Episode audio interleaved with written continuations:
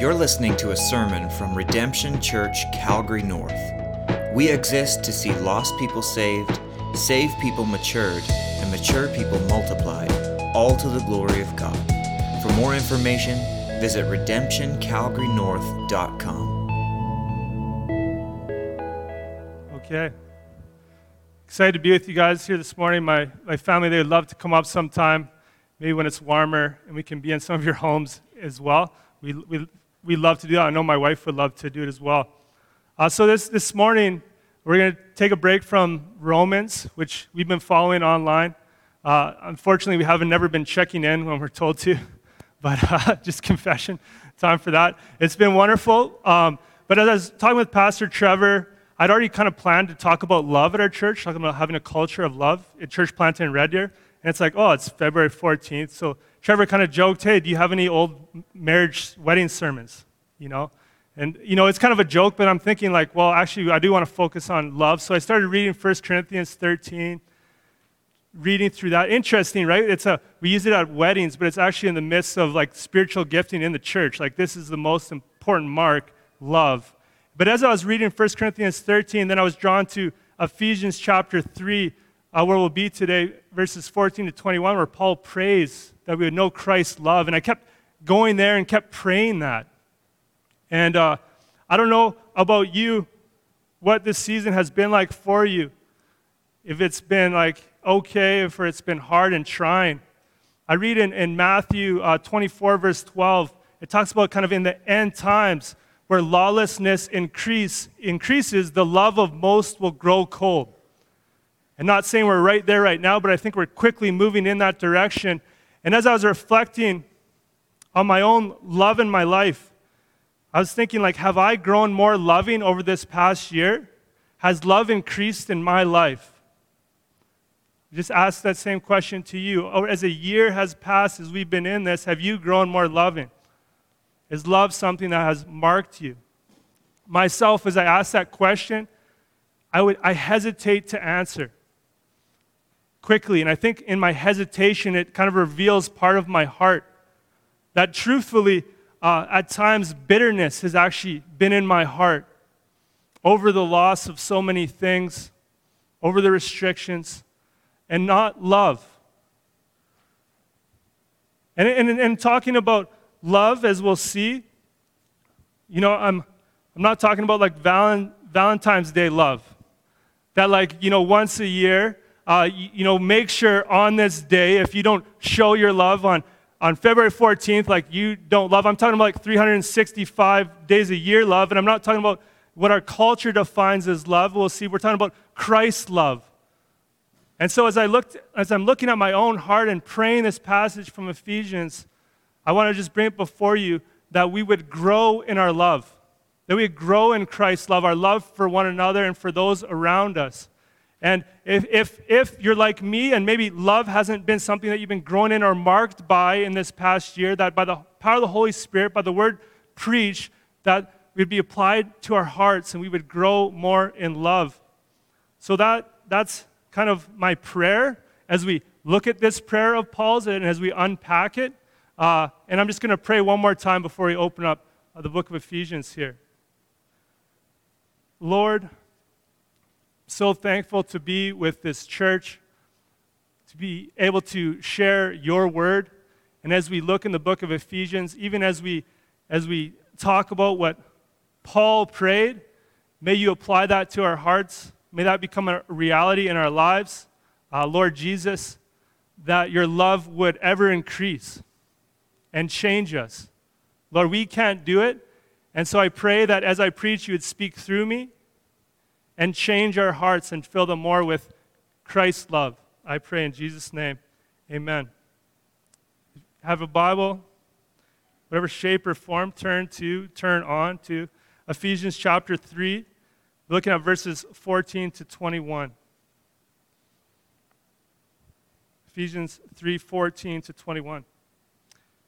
Paul's prayer. For this reason, I bow my knees before the Father from whom every family in heaven and on earth is named, that according to the riches of his glory, he may grant you to be strengthened with power through his Spirit in your inner being, so that Christ may dwell in your hearts through faith, that you, being rooted and grounded in love, may have strength to comprehend with all the saints what is the breadth and length and height and depth, and to know the love of Christ that surpasses knowledge, that you may be filled with all the fullness of God.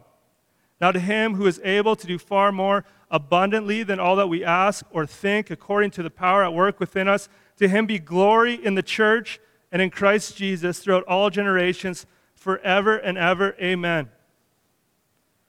I love it. What a passage of Scripture. What a prayer that Paul prayed. Just quick background because you guys have been Romans. Ephesians was a few years ago. We know the book or the letter to the church at Ephesus, the book of Ephesians, it's kind of broken up into two chunks. The first three chapters are all the indicatives, all these truths. Is this true about you? That you've been loved in Christ, you've been predestined, you've been chosen by Him, you've been redeemed by the blood of Jesus Christ. While you're a sinner, Christ loved you. You've been saved by grace, not by works. There's all these imperatives, those are or indicatives, those are truths about you. Because then when Paul preaches that, kind of the, this passage we're going to look at is like a hinge. It kind of changes Paul's prayer for the Ephesians, and then Ephesians 4, 5, and 6 are imperatives, are commands, are, are now walk in this. If the first three chapters, is that true of you? If that's true of you, here's Paul's prayer for you, and now this is how you walk it out. So we're looking at the prayer in the middle that kind of grips those two uh, sections together. As we look at verses uh, 14 uh, and 15, I want us to see the posture that we are to have in prayer. It's about our heart's position, mainly. It's about our heart's position. Look at verse 14. For this reason, I bow my knees before the Father. For this reason. And what, what he's actually saying is if you look at chapters 1 and 2, it's for all those things that are true of us uh, that he has said before, right? That he has predestined us to adoption, he has redeemed us by his blood. In him we have obtained an inheritance. And, and the list could go on and on, chapters 1 and 2. For that reason, if that's true of you, and he also, uh, building in, in verse 12, 3 verse 12, talking about Christ Jesus our Lord, in whom we have boldness and access with confidence through our faith in him. If you're in Jesus Christ, saying, For this reason, for what I've said before, I bow my knees before the Father. He bows his knees. Does, does your body position, does it matter when you pray?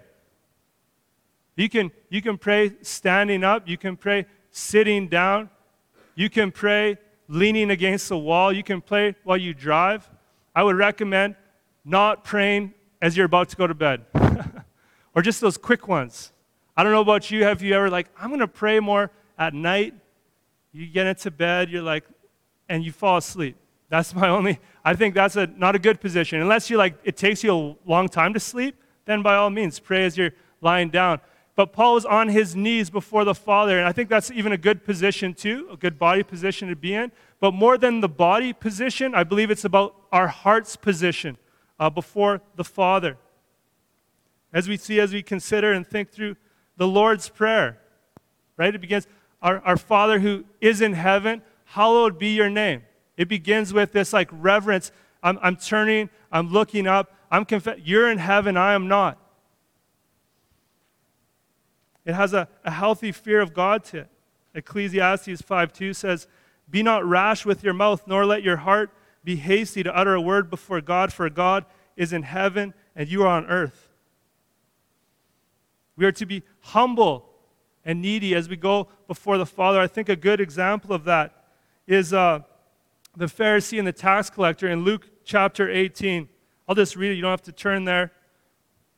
Luke chapter 18, verses, verse 9, Jesus tells this parable to some who trusted in themselves that they were righteous and treated others with contempt. As I read, I want you to just notice their two positions bodily and their two positions in their heart. Two men went up into the temple to pray, one a Pharisee and the other a tax collector. The Pharisee, standing by himself, prayed thus God, notice he's standing. God, I, I thank you, I'm not like other men, extortioners, unjust, adulterers, or even like this tax collector. What a bold prayer, right? He's just standing, he's like, glad I'm not like that person or that person. I fast twice a week, I give tithes of all that I get. But the tax collector, standing far off, he was standing too. They're both standing. Standing far off, would not even lift up his eyes to heaven, but beat his breast, saying, God, be merciful to me, a sinner. I tell you, this, this man went down to this, his house justified rather than the other. For everyone who exalts himself will be humble, but the one who humbles himself will be exalted. Just look. So it's not so much about the body position, it's about your heart position. To come humbly, to come needy, saying, Lord, I, I can't do it on my own. You see, Paul in, in Ephesians 3:15, he goes to the Father, from whom every family in heaven and on earth is named.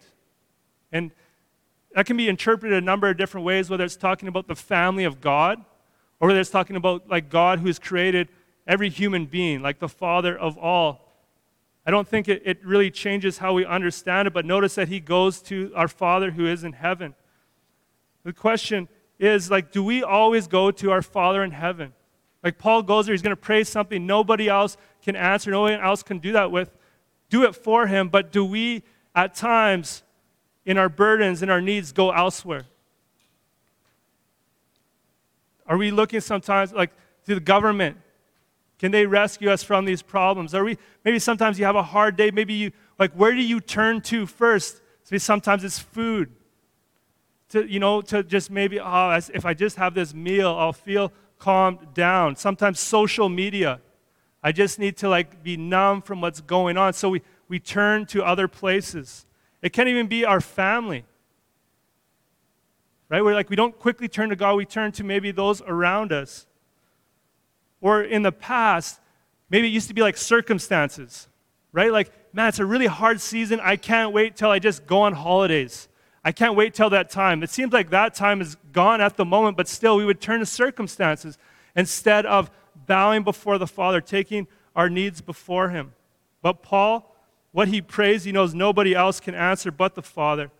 But I just want you to see his posture in, in prayer. It's his heart's position.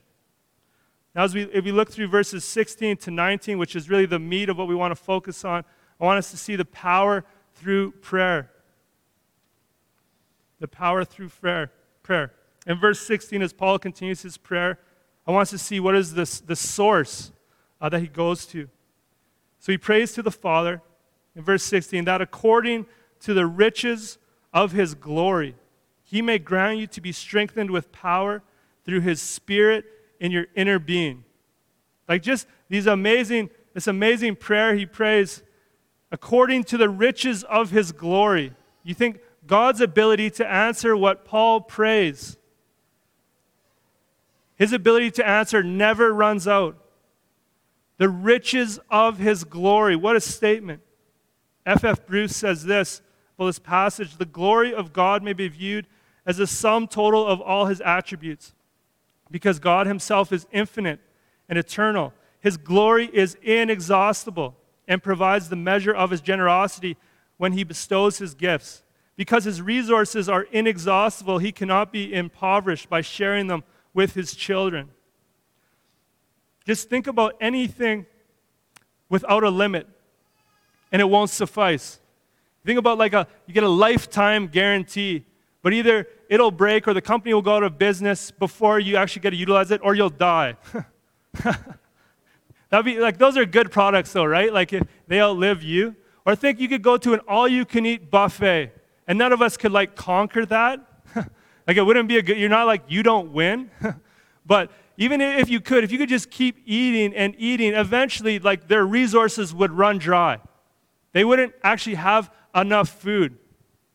So even anything that we can think without limit, that's not what we're talking about. We're talking about through the riches of God's glory. This is who Paul's, this is how Paul is praying that God would answer his prayer. And if you think about it, think about first his provision in our salvation that Paul has talked about earlier in the book of Ephesians. If you look at Ephesians 1 7 to 8, Paul says this about Jesus In him we have redemption through his blood, the forgiveness of our trespasses, according to the riches of his grace,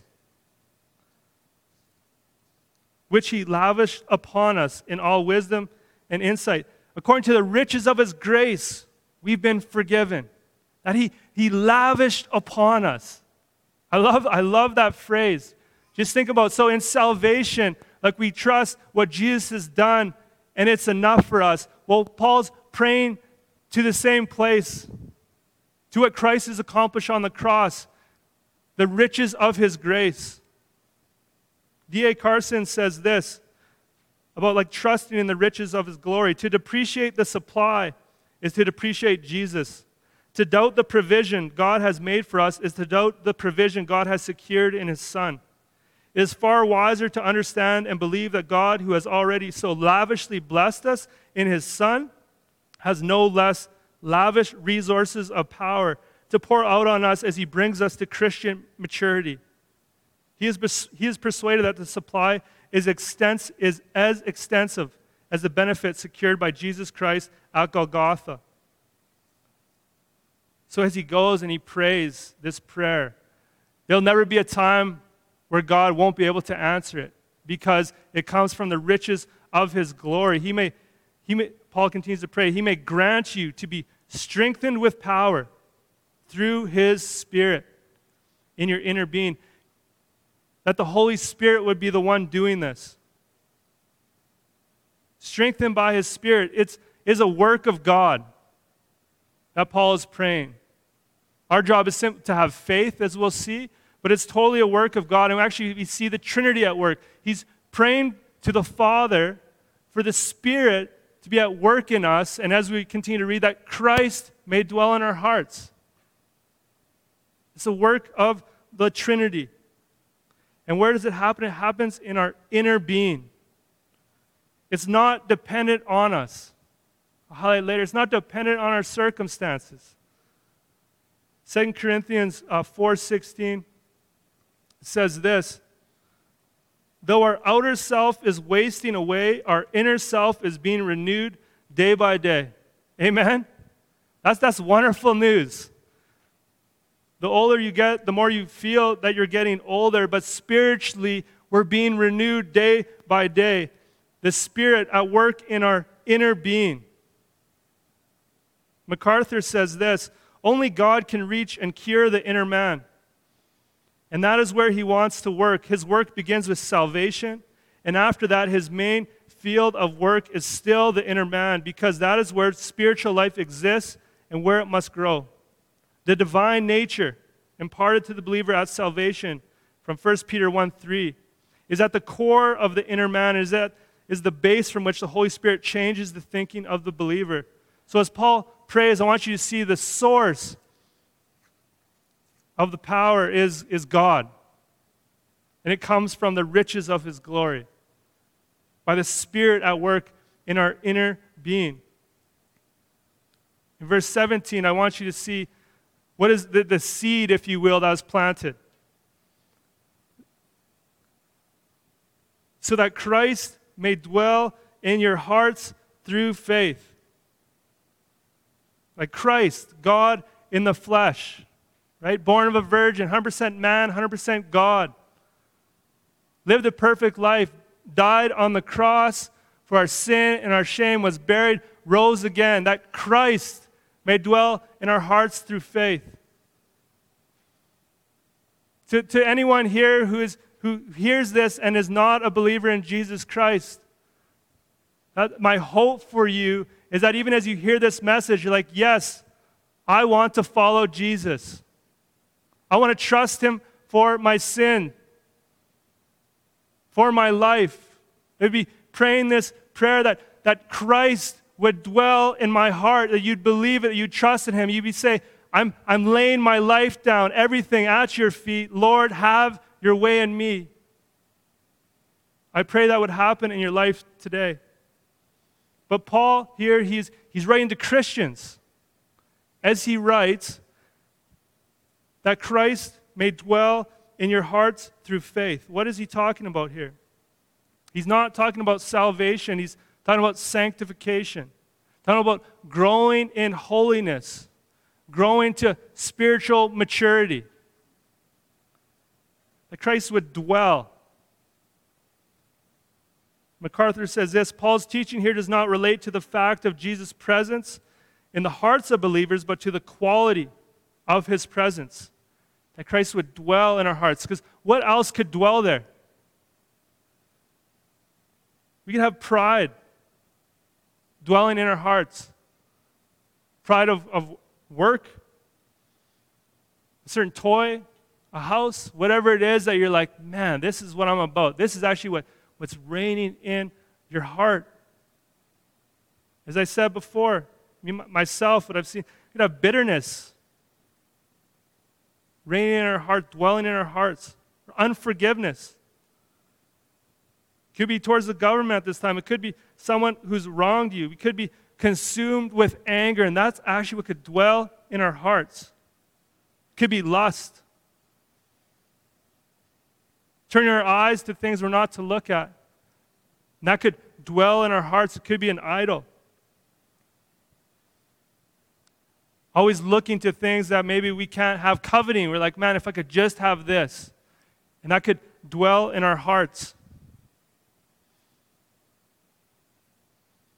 And again, I'd, I'd say whatever we're turning to when things get tough, is that dwelling in our hearts? Like, where's, where's our quick, when things, when the rubber hits the road, as we're going through this trial, as we're going through this hard time, where's your, your first turn? And I'm not saying I've, I, every time I'm turning to God. I'm saying, Lord, help me. I've, I've seen at times I'll, I'll turn towards bitterness, I'll turn towards anger. Paul's prayer, though, that Christ would dwell in our hearts. Colossians 3:15 says, "Let the peace of Christ rule in your heart." Let. Let the is Christ's peace reigning in your heart today. And of course, this is ongoing. James Montgomery Boice says this It's true that all who are truly Christians are indwelt by Jesus Christ. But it is also true that this is something they grow into as Christ takes stronger and fuller possession of every corner of their lives. That Christ may dwell in your hearts through faith, through believing and trusting, right? We don't, we don't bring anything to the table. We simply have open hands, open hearts. Yes, Lord, reign. Yes, Lord, dwell here. That Christ may dwell in your hearts through faith, that you, being rooted and grounded in love. Again, rooted and grounded in love. What love is he talking about? Well, if the, it's through the strength and power of the Spirit in your inner being, well, the, the first fruit of the Spirit, right, is, is love. Ephesians 2 4. Paul says this, but God being rich in mercy, because of the great love with which he loved us, even when we were dead in our trespasses, made us alive together with Christ. That love, right? Like Romans 5 5, God's love has been poured out into our hearts through the Holy Spirit who has been given to us. The love of Christ, when you believed, when you trusted in Him, the Holy Spirit came in you and you had God's love poured into your heart. Paul says that you would be rooted and grounded in that love. And he kind of he's using like two different analogies that we would be rooted, like thinking of a plant in the ground. Or we could use the language abiding, that we would continue to abide in Christ, but that we'd be planted. I think of like Psalm 1. You know, blessed is the man who meditates on God's law day and night. He's like a, a tree planted by streams of water if we're rooted in God's love. The other word that he used and grounded in love is actually talking about like laying the foundation of a building, which, which Christ is that. Christ is the, our foundation in which we build off of, of his love. So that is, is the seed, if you will, for lack of a better term. There's the, the source, which is God, the, the seed that we would, Christ would dwell in our hearts as we look at the, the next section, I want you to see that which grows from that. And I'm just thinking of a tree or, or something that just continues to grow and spread, for lack of a better term. We be rooted and grounded in love. Look at verse 18.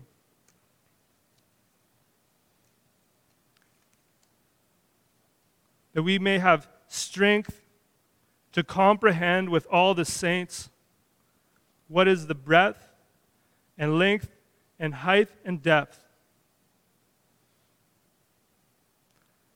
Why do you need strength? Why do you need strength to comprehend? That we may have strength to comprehend. Just think about that.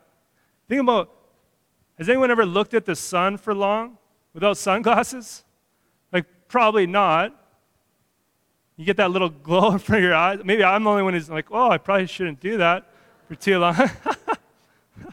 so you need sunglasses, right, to protect your eyes because the sun is so powerful.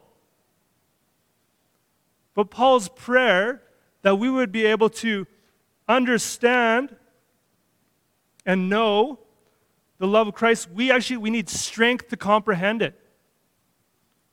Like his love is actually too great and it's too powerful. Like the sun pales in comparison in its power to the love of Christ for us. And we, on, on ourselves, we can't comprehend it, we can't grasp it. So we need the Spirit to give us strength, give us power to understand Christ's love for us. The strength comes from the Spirit. We may have strength to comprehend with all the saints.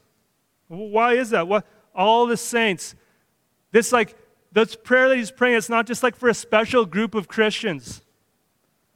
That okay, they get it. They get this secret knowledge. No, it's for all the saints, all believers to comprehend. Paul in, in verse 17, so that Christ may dwell in your hearts, plural. That you, it's plural, right? So if, you're American, that y'all, y'all being rooted and grounded in love, that all believers would grasp what he is saying. And don't you love, he says, to all the saints. Do you, do you consider yourself a saint? I know I don't want to see any head nodding in any direction. We don't, we don't like identify like, hey, I'm a saint. But because of what Jesus has done on the cross, we're